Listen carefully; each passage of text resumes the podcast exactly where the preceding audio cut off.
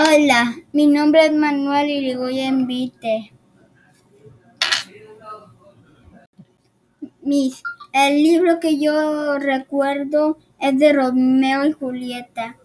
Romeo y Julieta es un drama que está profundamente ligado a la historia del romance, que podría ser peor que enamorarse del enemigo.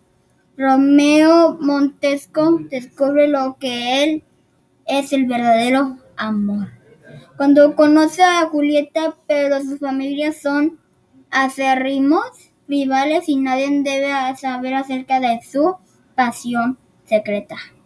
Los Montescos y los Capuleto han sido enemigos desde hace muchos años y por lo tanto el amor entre Romeo y Julieta es algo prohibido. Muchas gracias por tu atención.